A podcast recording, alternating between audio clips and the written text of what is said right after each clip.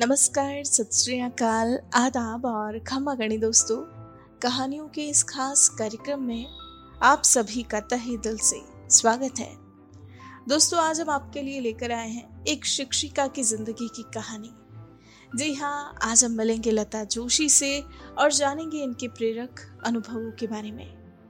दोस्तों, इनकी ये कहानी आपको काफ़ी कुछ सिखा जाएगी।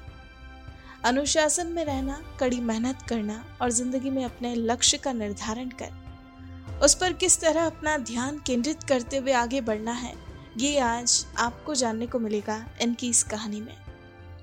इससे पहले कि हम इनसे मुलाकात करें, आइए इनके बारे में थोड़ा जान लें, इन्हें थोड़ा समझ लें। दोस्तों, लता जोशी पेशे से एक शिक्षिका हैं और पिछले तीन वर्षों से राजसमंद स्थित आलोक स्कूल में अपनी सेवाएं दे रही हैं। जी हाँ, ये यहाँ प्री प्राइमरी क्लासेस को पढ़ाती है। वैसे आपको बता दें, इंदौर शहर में एक मध्यम वर्गीय परिवार में इनका जन्म हुआ।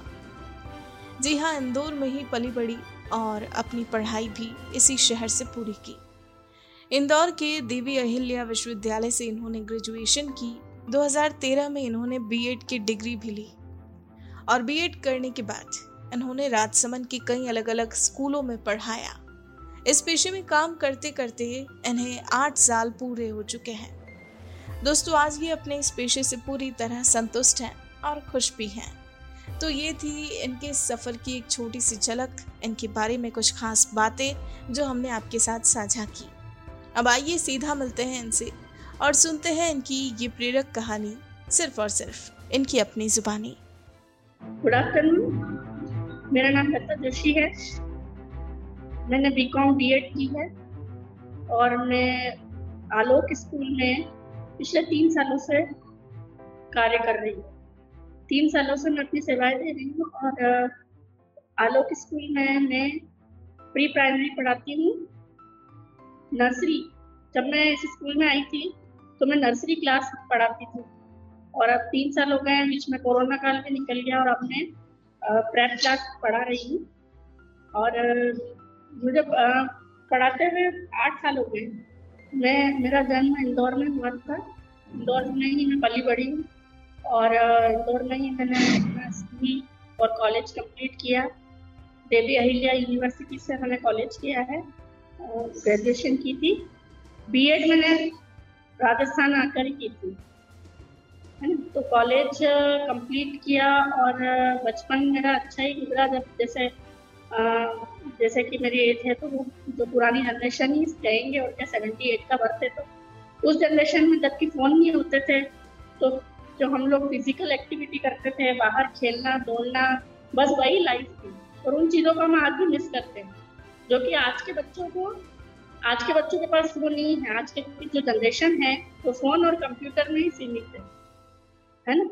तो वो वो सब हमने एंजॉय किया है और हमें उस पर गर्व भी है कि हम उस टाइम उस दौर से गुजरे हैं। सर, मैंने दो हज़ार तेरह में बीएड की थी। दो हज़ार में मेरी शादी हुई थी यहाँ पर। उसके बाद मैं ten years ten years after ten years मैंने दो हज़ार तेरह मतलब दस में किसी स्कूल को ज्वाइन किया था। एक तो ज़्यादा बड़ा स्कूल नहीं है, यहीं पर पास ही में स्कूल है थाना में, वो केडी पब्लिक स्कूल में मैंने पढ़ाया।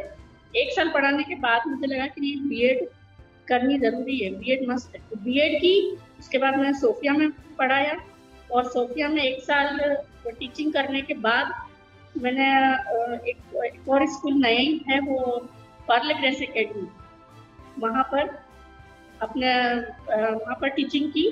और उसके बाद मैंने आलोक स्कूल में अप्लाई किया और आलोक स्कूल में आने के बाद मुझे मतलब एक अपने आप ही अंदर से सर अच्छी गुड फीलिंग होती है ना, वैसा लगने लगा कि नहीं, राजसमंद के माने हुए स्कूल में मैं काम कर रही हूँ। मुझे बहुत अच्छा लगता है, मैं किसी को बताने में भी और यहाँ काम करने में भी खुशी महसूस होती है कि नहीं, हम आलोक का हिस्सा है।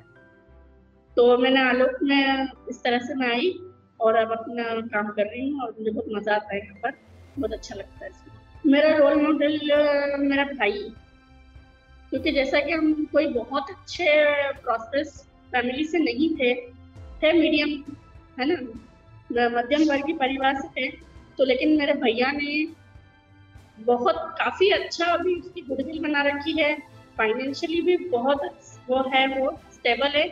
और तो भैया जैसा एक छोटे से मुकाम से आज एक बहुत अच्छी जगह जॉब कर रहा है, वहाँ पहुँचा है, तो मैं भैया को ही रोल मॉडल मानती हूँ।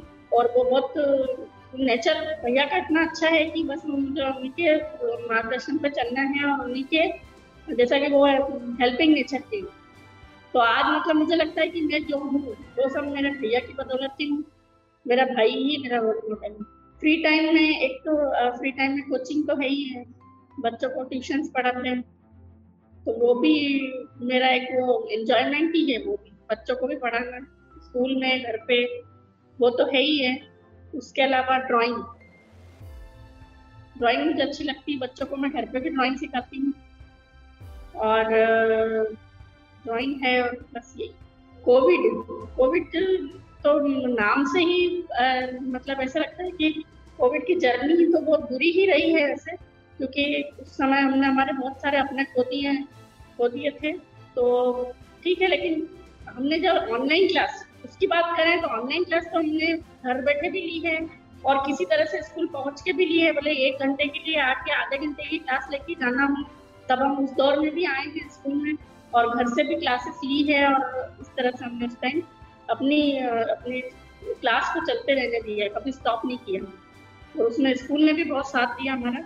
मैं जो बच्चे अपनी लाइफ में कुछ करना चाहते हैं, कुछ आगे बन, बनना चाहते हैं, आगे बढ़ना चाहते हैं, उनके लिए मैं ये कहना चाहूँगी कि वो अपना कॉन्सेंट्रेशन है जो वो सिर्फ अपने काम पर ही रखें। क्योंकि हम हमारे घर में भी हम कितने सारे एग्जाम्पल्स देख लेते हैं हमारे बच्चों को भी कि आजकल उनका जो ध्यान है फ़ोन में ज़्यादा लगा रहता है, तो वो फ़ोन वगैरह से दूर होकर अपना एक गोल बनाए कि हमें इसी पर चलना है।